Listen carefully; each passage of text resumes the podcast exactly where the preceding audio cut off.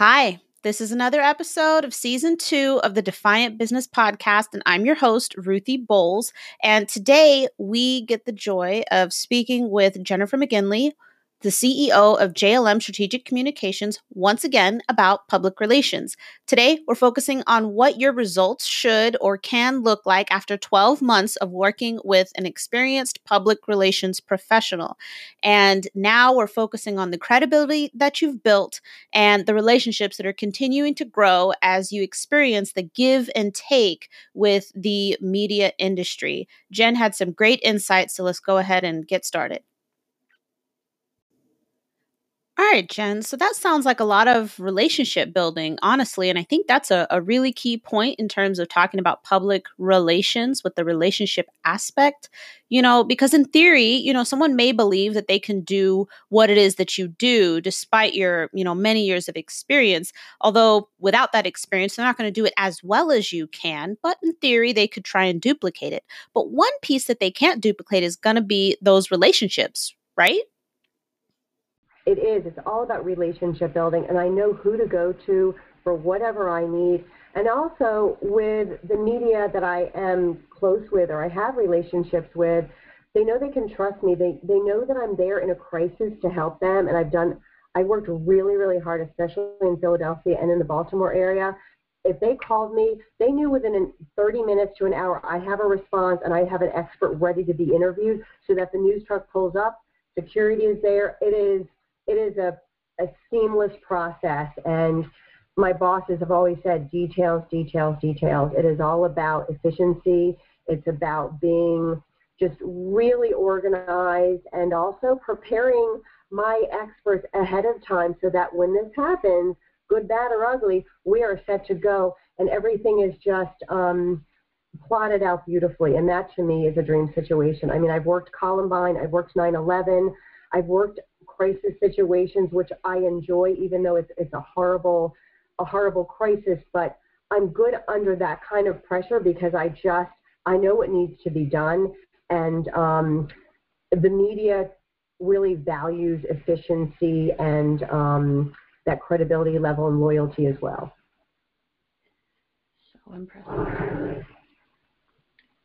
Okay. So one more time they were paid for that post. And so that's why now, you know, influencers have to identify each post. Hey, I was paid to post this. They have to identify that. So uh, it's interesting, you know, especially tied with that word influence. So according to this paper, this research paper that we read, and it's on uh, sciencedirect.com, I'll include a link in the show notes. Um, there are six types of marketing deception or stealth marketing.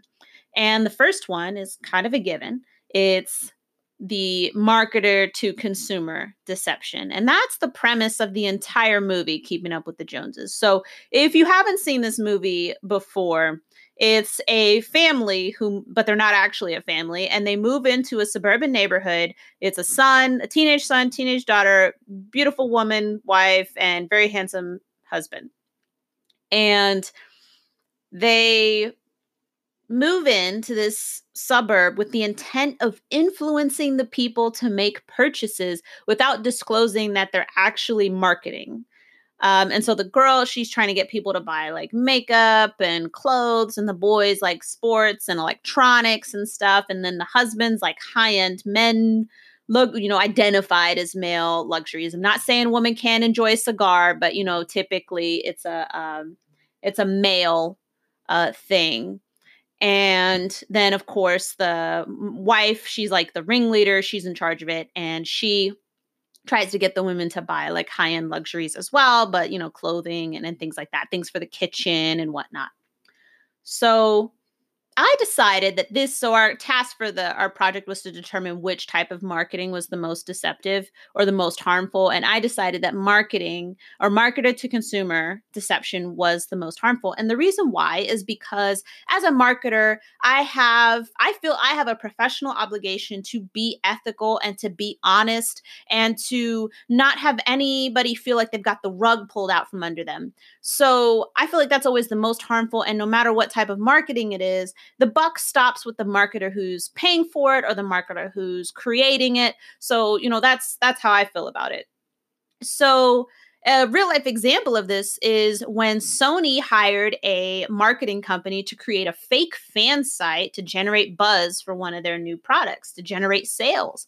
And that for me as a content marketer, I was just, I was outright offended when I read about that because I write content and the content, yes, like the content is meant to help generate sales, but it's not framed in a dishonest way. Like these, these, the, the content that I write goes up on company websites and it is meant to help clients or prospective clients or customers make a decision that will make them the most happy. And that is basically my uh, reason for creating content. Like if you get a sale from this, it's because you were the cu- the customer or client decided you were the best solution, and that's what our content is meant to do. Not in a dishonest way, but in an informative, entertaining way that helps the customer choose you because you are the best choice. So the next type of deception the research paper explored was consumer to marketer deception. And I feel like this one's really more of a defense mechanism. And so you're like, how does a consumer lie to the marketer? Well, if you've ever gone onto a website and you needed to give your email address for something and you gave a you know, a, a, throwaway email address that you don't actually check, then that would be you deceiving the marketer. And so, you know, this kind of comes out when everybody's trying to gate things all the time. And, you know, so in the paper, they likened it to people going to the dealership without the intent of buying the car, they just wanted to drive it. The other one was marketer to marketer deception. And that's basically just, it could be deceiving current partners so they make poor decisions and you can kind of swoop in and get some of their market share. So that's kind of a, a bit higher up. It's not, you know, direct to the consumer. And then consumer to consumer, I thought this one was really interesting.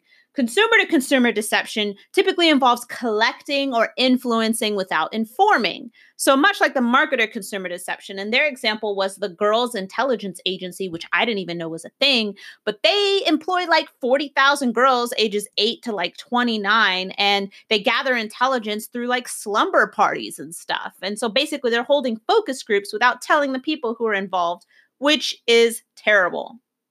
And then the last two are marketer, like self deception. So, marketer self deception and consumer self deception.